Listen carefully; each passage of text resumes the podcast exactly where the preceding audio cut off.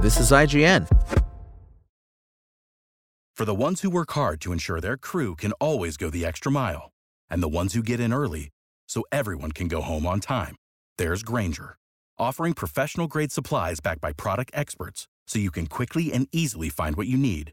Plus, you can count on access to a committed team ready to go the extra mile for you. Call, clickgrainger.com, or just stop by. Grainger, for the ones who get it done.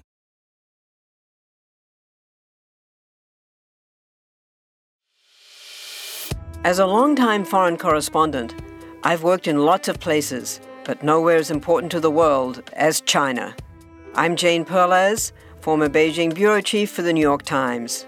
Join me on my new podcast, Face Off US versus China, where I'll take you behind the scenes in the tumultuous US China relationship. Find Face Off wherever you get your podcasts. The Write Stuff. This is your IGN review of Alan Wake 2 by Tristan Ogilvie. 13 years after his wife went missing in the small town of Bright Falls, author Alan Wake is trapped inside a dark place that he can't seem to write himself out of. As I sit down to type out this review of Alan Wake 2, I can somewhat empathize. This is just so incomparable to anything else I've played in recent memory that it's tough to work out exactly where to start. Alan Wake 2 is a single player adventure that seamlessly shifts from slow burn psychological terror to frantic survival horror action. From gorgeously rendered game worlds to striking full motion video sequences, and from morbid investigations to show stopping musical surprises. It's bloody, it's bonkers, and for the most part, it's utterly brilliant. Coming in at the tail end of a bumper crop gaming year packed with absolute bangers, Alan Wake 2 still manages to burn as brightly as a freshly fired signal flare.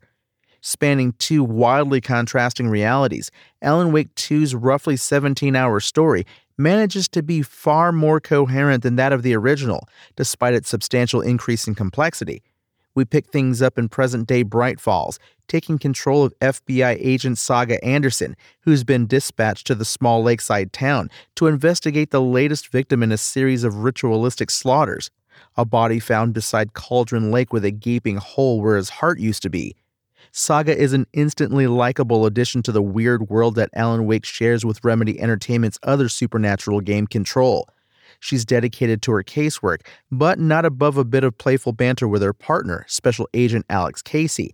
And these opening couple of hours of mostly combat free procedural investigation give the story a realistic grounding before the darkness starts to descend, and every placid hillscape transforms into a harrowing hellscape. Part of the reason Alan Wake 2's main serial killer mystery and its numerous subplots are so easy to keep track of is due to the caseboard found in Saga's metaphysical Mind Place, which can be accessed at any moment with the tap of a button. Each new piece of evidence, character profile, or foreshadowing manuscript page found in Bright Falls and its surroundings must be manually arranged onto a branching tree of red string and palm cards pinned to the wall, corralling it all into order and keeping you focused on the case. I'm not ashamed to say that I couldn't get through a season of True Detective, at least one of the good ones, without having one eye on my television and the other on a Reddit thread open on my phone, so I loved having this built in method of keeping the facts straight. As Saga's investigation progresses in the early moments of Alan Wake 2's story, each discovery raises more unsettling questions than it answers.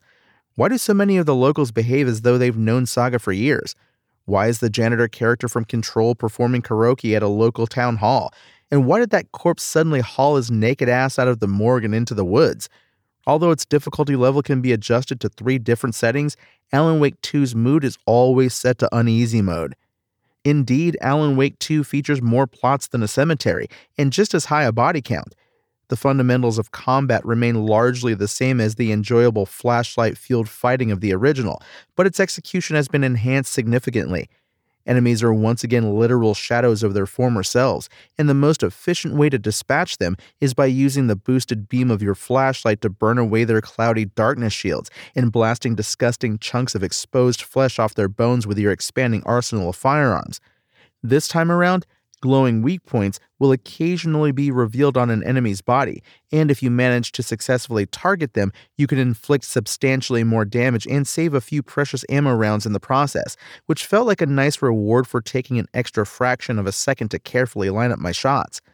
This won't be a big deal to anybody used to games that allow you to run, but if you're coming back to Alan Wake along with me, it is fantastic. Both Saga and Alan are blessed with an unlimited sprint ability, which marks a huge improvement to the perennially out of puff Alan from the original, who couldn't run 10 yards without doubling over like an asthmatic who just took a wrong turn into a smoker's lounge. Our protagonists are generally more nimble, too. The dodge button feels snappier and allowed me to more reliably duck under swinging pipes or thrown pickaxes, and it even works on the ground should you be knocked off your feet, allowing you to quickly roll out of harm's way and avoid any potential follow up attacks. There are some wonderfully frantic and distinct boss fights too, including a dimly lit close quarters scrap with a rampaging reanimated corpse who was hellbent on caving my chest in with the sharp end of a torn off tree branch, and another later on that had me desperately burning away an arena full of dark blobs while trying to avoid having my head separated from my shoulders by an enemy's rifle shots from afar. Alan Wake 2 delivers one of the boldest and most brain bending survival horror storylines this side of Silent Hill 2, presents it with uniformly immaculate art direction and audio design, and reinvigorates the series' signature light based shooting as though it's been locked and loaded with a fresh pack of energizers. Even though its skill upgrade systems seem a little superfluous and there were a few repeated cliches in Saga's story that stuck in my craw, I nonetheless found both sides of this twisted tale to be endlessly fascinating, frequently fear inducing, and consistently surprising. Alan Wake 2 is a superb survival horror sequel that makes the cult classic original seem like little more than a rough first draft by comparison. Alan Wake 2's IGN score? 9. Thanks for listening to IGN. My name is Tony Jackson, and for the latest Alan Wake 2 updates, visit us at IGN.com. SpokenLayer. For the ones who work hard to ensure their crew can always go the extra mile, and the ones who get in early so everyone can go home on time, there's Grainger, offering professional grade supplies backed by product experts so you can quickly and easily find what you need. Plus, you can count on access to a committed team ready to go the extra mile for you. Call, clickgrainger.com, or just stop by. Grainger, for the ones who get it done.